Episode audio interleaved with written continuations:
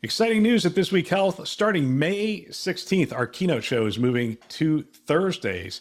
Catch every episode weekly on our This Week Health conference channel. Don't miss conversations with top health system leaders designed to transform healthcare one connection at a time. Subscribe to This Week Health conference and stay updated every Thursday. Today in Health IT, we're going to take a look at federal regulation of AI take a look at some quotes, what people are thinking, and what they're talking about. My name is Bill Russell. I'm a former CIO for a 16 hospital system and creator of This Week Health, a set of channels and events dedicated to transform healthcare one connection at a time. We want to thank our show sponsors who are investing in developing the next generation of health leaders SureTest, Artisight, Parlance, Certify Health, Notable, and ServiceNow. Check them out at thisweekhealth.com slash today. Hey, if you get a chance, share this podcast with a friend or colleague. Use it as foundation for daily or weekly discussions on topics that are relevant to you and the industry. They can subscribe wherever you listen to podcasts. All right, here's the story. This will probably be a short episode if I think about it. September 20th, 2023, federal regulation of AI, what the likely framers and innovators are saying now. This is a, let's see. Wow, the publication is called AI in Healthcare Innovation to Transform. I guess is it is a journalist who is trying to write articles at that intersection of AI and healthcare. Here we go. Last week brought the latest in an occasional series of conversations on AI between government leaders and big tech honchos. For months, the number one topic on the table has been regulation. Businesses are counterintuitively clamoring for it, and the political parties are, for the moment anyway, united over it.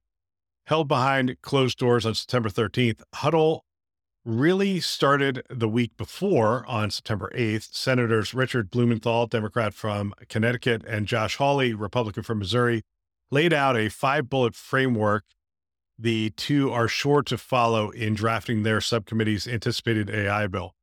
So let's see license requirements, clear AI identification, accountability, transparency, strong protection for consumers and kids. Such common sense principles are a solid starting point, Blumenthal said in introducing the framework. So let's go through those uh, real quick. License requirements, not sure what that is.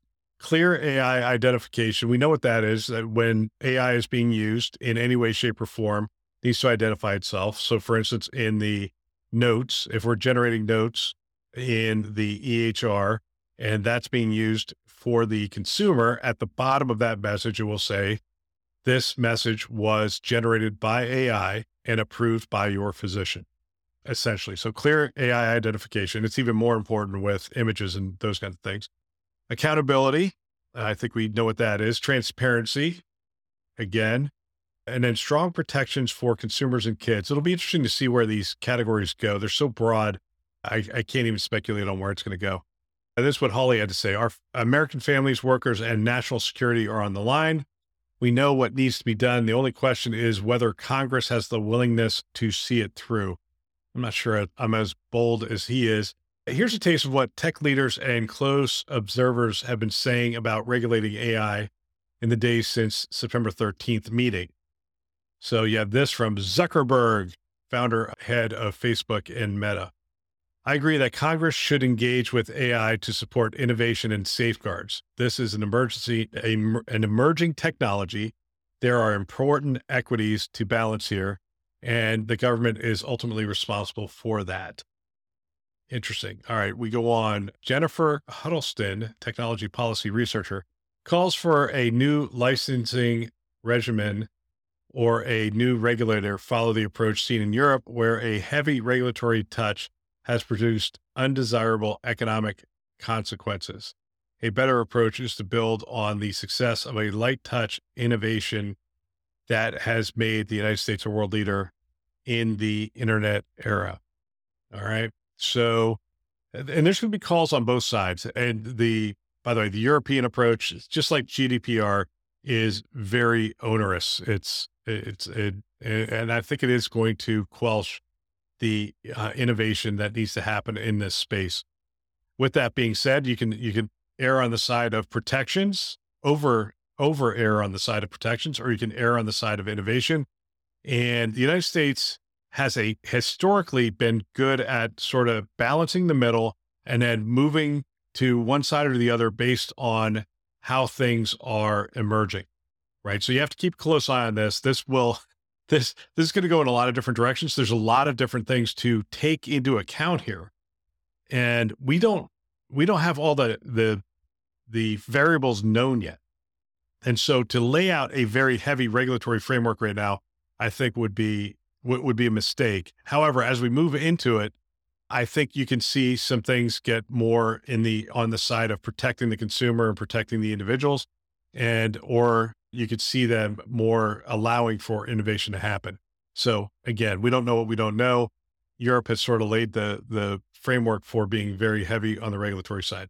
Let's keep going. IBM chairman and CEO had this say regulate AI risk, not AI algorithms. Not all uses of AI carry the same level of risk. While some might seem harmless, others can have far reaching consequences. That's see, that's a great example of a very pragmatic approach. First of all, understanding that AI is not a single homogenous technology. There are tons of different directions that AI are heading in and different technologies that are being utilized, and they're being utilized in different ways.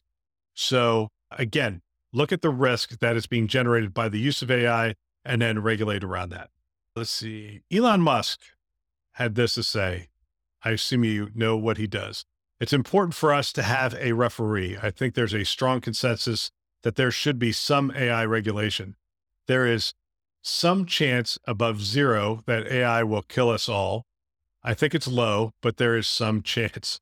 Well, there you have it. I mean, clearly there is a uh, a concern about that, and only the federal government or actually world governments are going to be able to protect against that. It's important to note that if AI can kill us, then someone will be developing that as a weapon moving forward. And I think we're already starting to see that with what's going on in the Ukraine, in Israel, that AI is going to be utilized in the battlefield. So, you know, it's it is scary to think about how AI is going to be used. We don't trust it to drive cars yet, but we're going to trust it to fly airplanes and conduct strikes and those kind of things. It's just, I don't know. Again, regulatory, where do you regulate? Where do you not regulate? It will be interesting to see. And a very hard job, quite frankly. Here we go. Last one. Sarah Myers West, AI Now Institute Managing Director, said this the combined net worth of the Senate room on September 13 was 550 billion. And it's hard to envision a room like that in any way meaningfully representing the interests of the broader public. And that is the concern, right? It's the fairly affluent who had made their money predominantly through algorithms and predominantly through technology and investing in technology. You could even count the senators and, and congressmen in, in that group. They've made a ton of money through technology. We anyone who's invested in the last couple of decades has made a ton of money in that way. Plus the obviously the tech entrepreneurs have made a ton of money in that direction do we trust them to set the framework for this? And I think this is one of those things where we are going to want to keep a close eye on this. We are going to want to be able to make our uh, concerns known. With regard to healthcare, I again, I'm leaning on the side of of innovation more than protecting the the interests of the consumer in this uh, case. Now, I think there needs to be transparency if an if AI is actually caring for me, I need to know that. I need to know that and understand it. Now, I was in a room where they were talking about essentially inventorying all AI algorithms that are being used in a health system and making a requirement for those to be available to the public to query and know how AI algorithms are being used in the health system. I think that is a an example of an onerous and silly regulatory framework. I, by the way, it's not regulatory today. This was actually a health system going down that path, taking that initiative. My question is as a consumer, am I ever going to query the algorithms of my local healthcare system to ensure that they're using my data and, and caring for me in the right way? I wouldn't even know what to, what I'm looking at, quite frankly you would have to be a tech expert and a healthcare expert in order to bring those two things together. And, and not just a healthcare expert, an expert in the delivery of healthcare. And that might even be specialty specific to understand the algorithm that's been written and the AI that's being utilized. So I'm not sure where they were going with that. I'm not sure who that's being developed for, but it again, I, I just think that's that's probably a bridge too far with regard to transparency. But again, if I'm receiving a note, I want to know if the doctor has reviewed it. I want to know if a doctor has written it. I want to know if AI has written it. If startups start to build solutions that are essentially delivering care advice and any care advice, period, startup otherwise, I want to know if it's if I'm actually interacting with AI. I think the same thing's true of call centers, although a little less so. Not not so much risk if if I'm dealing with AI and it's helping me set an appointment. In fact, I would hope that that's happening. I would hope that we're getting more efficient and that we are utilizing all the tools available to us to get more efficient and make sure I get the right appointment. So, anyway, these are some of the things that are out there. These are some of the things that are being talked about today with regard to regulation. Where do you think it should go?